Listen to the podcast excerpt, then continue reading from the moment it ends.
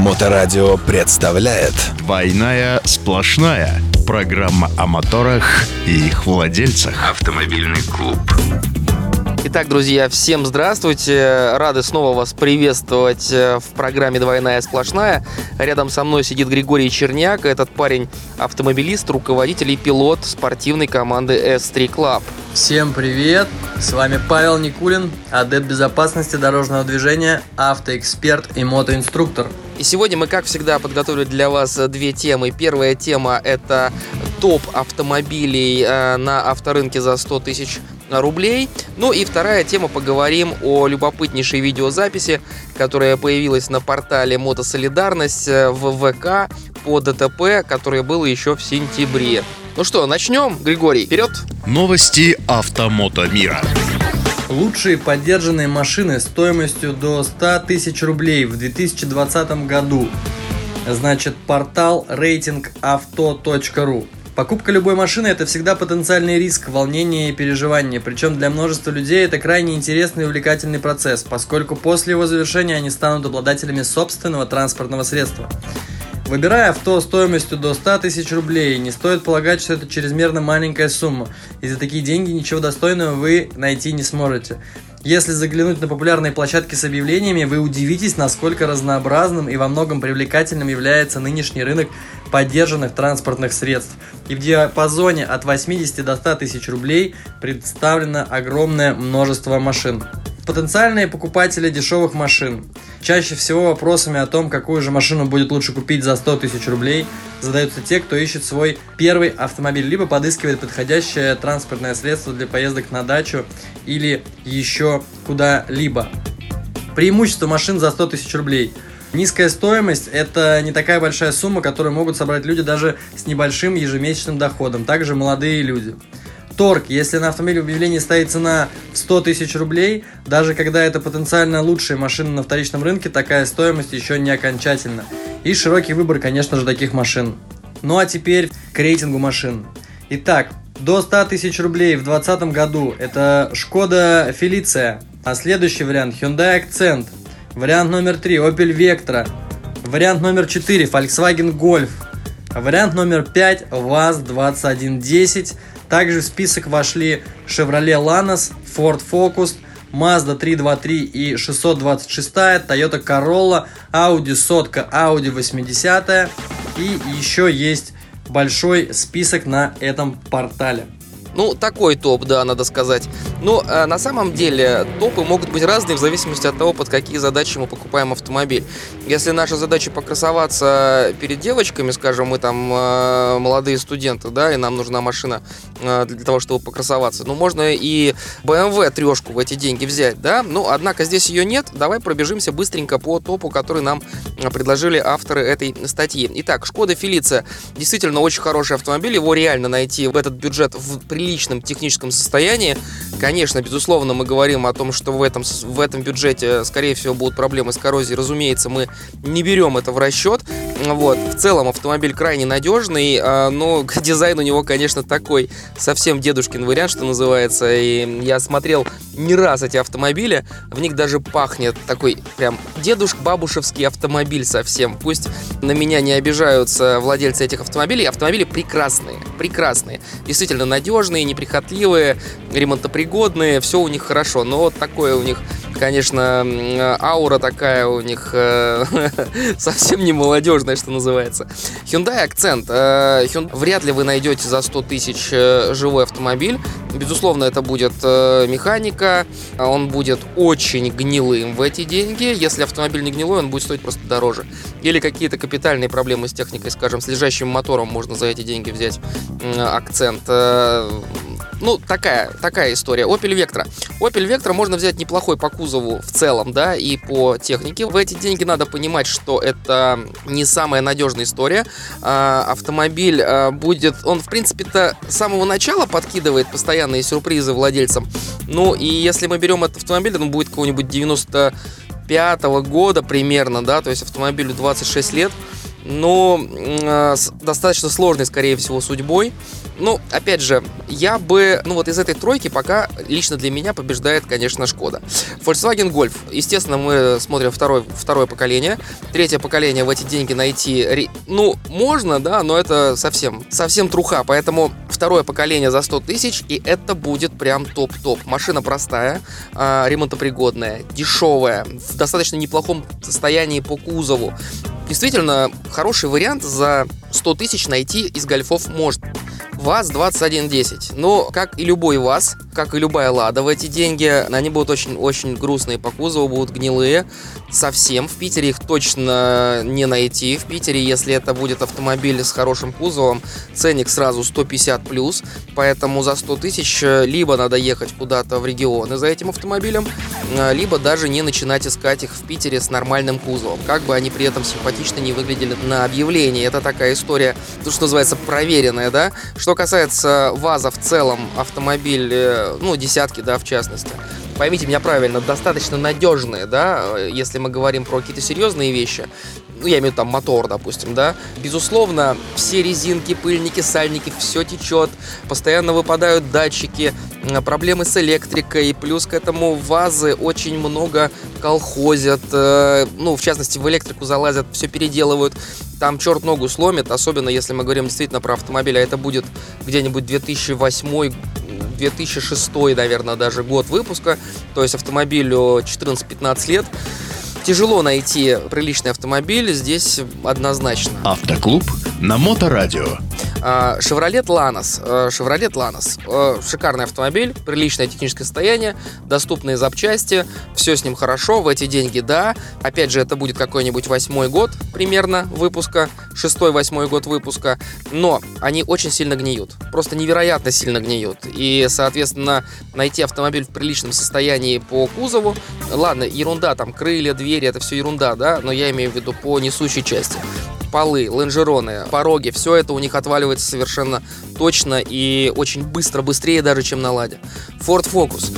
Ford Focus первого поколения за 100 тысяч можно купить, э, их очень мало, и они очень печальные, опять же, причем печальные по всем параметрам. Надо сказать, что этот автомобиль еще и достаточно сложный. Он не такой сложный, как Mazda, вот которая тут будет ниже, но достаточно сложный по электрике. Ну и при таком возрасте, да, будут постоянно возникать проблемы. Там э, надо, понимать, на что подписываешься, когда берешь за 100 тысяч первого фокуса. А, Mazda 323, 626, да, класс. А, хорошие автомобили, крайне надежные опять же, все гнилые. Вообще Мазды, в принципе, гниют капитально. К этому надо быть готовым. Поэтому, опять же, если брать, то точно не из Питера. В Питере от них вообще ничего не осталось. Плюс, в плюс Мазде можно, конечно, отнести ее шикарную надежность. С точки зрения агрегатки, подвески, они, они будут реально надежными, но по кузову у них совсем, конечно, беда. Совсем беда. Мое мнение на этот счет, что, конечно же, до 100 тысяч рублей можно приобрести автомобили, не только «Жигули». Выбор есть иномарок, Deo Nexia пользуется огромным спросом э, в таком низком чеке. Хотя я с огромным удовольствием сам себе покупал э, «Жигули» и, в принципе, для, например, зимнего дрифта очень рекомендую купить ВАЗ-21 классику, то есть с 01 э, по 07 модель которые идеально подходят для дрифта, в низком чеке, их не жалко разбить, сделал ОСАГУ и поехали. Поэтому, конечно, вообще на эту тему можно говорить долго, и нам не хватит даже нескольких эфиров моторадио. Даже есть такой очень интересный и крутой момент, что даже имея дорогую машину, пусть будет Range Rover Sport. Всегда можно купить себе для сравнения Жигули. Просто пусть будут, чтобы просто иногда сесть, прокатиться, потом сесть обратно в свой Range Rover или в новый Ford Focus и понять, насколько у меня классная и комфортная машина. Потому что на контрасте, на контрасте, конечно, это очень заметно и это очень понятно. Ну а мы с вами переходим к следующей теме. К теме мото-ДТП, которая случилась еще 25 сентября прошлого года в районе 18.40 на испытателей около дома 31. Там боковой проезд, ну как карман, да? Безопасность на дорогах. Мерседес подрезает мотоциклиста, и тот, уворачиваясь, задевает припаркованный автомобиль, после чего они вместе с владельцем автомобиля, который подрезал мотоцикл, скрываются с места ДТП. Вот. Девушка ищет видеозапись э, с номерами или просто очевидцев и надеется, что, может быть, все-таки проснется совесть у водителей, и они объявятся, как-то ущерб э, компенсируют. Ну, э, что можно сказать по, самому, по самой записи? Я сейчас расскажу, что происходит на картинке для тех, кто слушает нас. Э, они смотрят, э, так сказать, видеоверсию. Значит, смысл какой? Боковой проезд. С левой стороны проезжей части припаркованы автомобили. По сути, одна полоса движения остается у нас. Э, Двигается автомобиль Mercedes не быстро, за ним двигается мотоцикл. Соответственно, водитель автомобиля Mercedes видит с левой стороны свободное пространство для остановки у левого края проезжей части, а, включается поворотник, и тут же незамедлительно Mercedes начинает поворачивать это пространство. Мотоцикл ехал слева от э, автомобиля и, соответственно, начинает его опережать в этот момент. Э, водитель мотоцикла понимает ситуацию, пугается, начинает тормозить, уходить левее, пытается всю эту историю как-то объехать и выезжая уже обратно направо на проезжую часть, то есть объехав автомобиль, который стал препятствием, задевает припаркованный слева автомобиль. Вот, собственно говоря, после этого мотоцикл падает, все останавливаются и начинают разговаривать. Комментируя это ДТП с мотоциклистом, могу сказать, что, конечно, грустная история, что, скорее всего, водитель легкового автомобиля не посмотрел в зеркало заднего вида и решил резко припарковаться или совершить какой-то такой еще маневр, потому что, ну, вот по видео не специально он подрезает, конечно, мотоциклиста, на мой взгляд.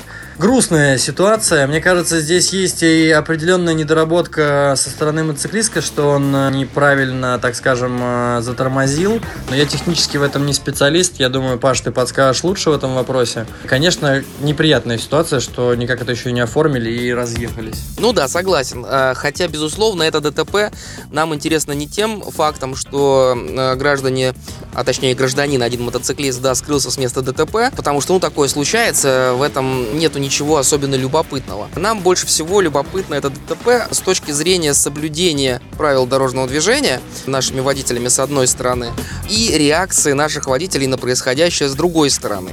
По поводу э, техники управления мотоциклом, то, что продемонстрировал водитель мотоцикла в данной ситуации, я, наверное, вообще промолчу, потому что ее здесь нету даже близко. Ошибок сделано столько много, что хорошо, что закончилось так, как закончилось в целом. Это я не буду комментировать. Прокомментирую реакцию водителей, да? Ну, во-первых, все мы знаем замечательный пункт э, правил дорожного движения 10.1. Я не буду сейчас его цитировать полностью, только меня интересует второй абзац. Там написано, при возникновении опасности для движения, которую водитель в состоянии обнаружить, он должен принять возможные меры к снижению скорости вплоть до полной остановки, чего, собственно говоря, сделано не было. То есть водитель мотоцикла в данном случае должен был тормозить. Место было куча, времени было куча, можно было просто остановиться, высказать, может быть, свое неприязнь к действиям водителя и поехать дальше. В данном случае мотоциклист попытался остановиться, у него это получилось хоть и неправильно, но достаточно эффективно. То есть мотоцикл практически полностью до нуля сбросил скорость, да, сместился, но полностью до нуля сбросил скорость. После этого, как он сбросил скорость, казалось бы, все уже отыграно, мотоцикл продолжает движение и начинает объезжать автомобиль. Автомобиль, который, кстати, в свою очередь, полностью остановился в этот момент. То есть водитель автомобиля, когда понял, что он натворил, он этот э, пункт правил выполнил. Просто нажал на тормоз и остановил. А вот дальше начинается веселье. Водитель мотоцикла продолжает движение и принимается объезжать этот автомобиль, и автомобиль одновременно с этим начинает движение. Мотоциклист э, пугается, неправильно управляет мотоциклом, рулит и въезжает в припаркованную спереди машину. Предлагаю рассмотреть эту историю с точки зрения водителя автомобиля. Итак, водитель автомобиля едет, нашел место, включил поворотник, начал смещаться в сторону, э, услышал э, визг тормозов, точнее покрышек мотоцикла, тут же остановился, увидел э, мотоциклиста, скорее всего, в зеркало, увидел, что мотоциклист остановился и решил заезжать. Когда он решил заезжать, он уже не смотрел в зеркало, и ровно в этот момент поехал водитель мотоцикла. Если смотреть глазами мотоцикла, точнее не мотоцикла, а мотоциклиста, Хотя, конечно, тут нам очень сильно мешает его неумение управлять мотоциклом, потому что, скорее всего, продолжение движения это не его прямая воля, а скорее случайность, да, то есть он просто не смог остановиться до конца, испугавшись вот этого, э, так сказать, неконтролируемого торможения. Бог с ним, представим, что это его, э, собственно говоря, воля поехать дальше. Он увидел, что автомобиль остановился, понял, что его видят, и продолжил движение, чтобы объехать препятствие. Но, видите, не тут-то было, да? Это как э, э, два человека, встретившись в узком коридоре, не могут разойтись. Один влево, второй влево, один вправо, второй вправо. Именно поэтому, когда мы видим, э, значит, препятствие на проезжей части, на дороге, наша задача не просто остановиться, да, а убедиться в том, что, во-первых, нас видят, а во-вторых, убедиться в том, что второй участник э, движения понимает, что мы сейчас будем делать. И пока у нас нет, значит, стопроцентного понимания, что процесс идет контролируемо, никаких резких движений, э, безусловно, делать не надо. С точки зрения водителя автомобиля. Слушайте, ну вот э, представим себя на его месте. Вот мы едем по одной полосе, по сути, да. С левой стороны от нас припаркованные автомобили. Куда мы смотрим? Мы смотрим, конечно, вперед и ищем место для парковки. Как только мы увидели место для парковки, скорее остального мы просто в него заезжаем. Кто же может быть слева, да? Если велосипедисты, они часто справа ездят, да, или там по тротуару. А слева, скорее всего, нет. И здесь очень важно понимать, что другие участники дорожного движения там могут быть. Очень важно научить себя в ежедневной эксплуатации транспортного средства всегда при любом маневре пользоваться не только поворотниками, а еще и зеркалами. Собственно говоря, я, когда с учениками работаю с автомоб... ну, на автомобиле, я имею в виду категорию Б, всегда требую от них взгляда в зеркало, включения поворотника и взгляда в зеркало обязательного. Даже если никого не может быть ни при каких обстоятельствах, там справа или слева от автомобиля, почему нужно смотреть всегда? Потому что таким образом мы вырабатываем моторику наших действий. То есть включенный поворотник сразу за собой ведет взгляд в зеркало. А, если а, мы не сделаем это привычкой, то в тот момент, когда кто-нибудь там будет ехать, мы и не посмотрим в зеркало, что и показал нам данный пример. Ну а чтобы такого точно не случилось с вами, достаточно запомнить два важных правила. Первое правило. В случае чего всегда тормозим, останавливаемся до конца. После этого думаем, анализируем и продолжаем движение только в случае того, что мы полностью уверены в происходящем. И второе правило. Привязываем взгляд в зеркало к поворотнику всегда. Прям привязываем привычкой. Это вас убережет. Ну, а у нас, э, Гриш, как будто бы все, да? С вами был Павел Никулин и Григорий Черняк. До новых встреч на Моторадио. И добрых вам дорог. Программа о моторах и их владельцах.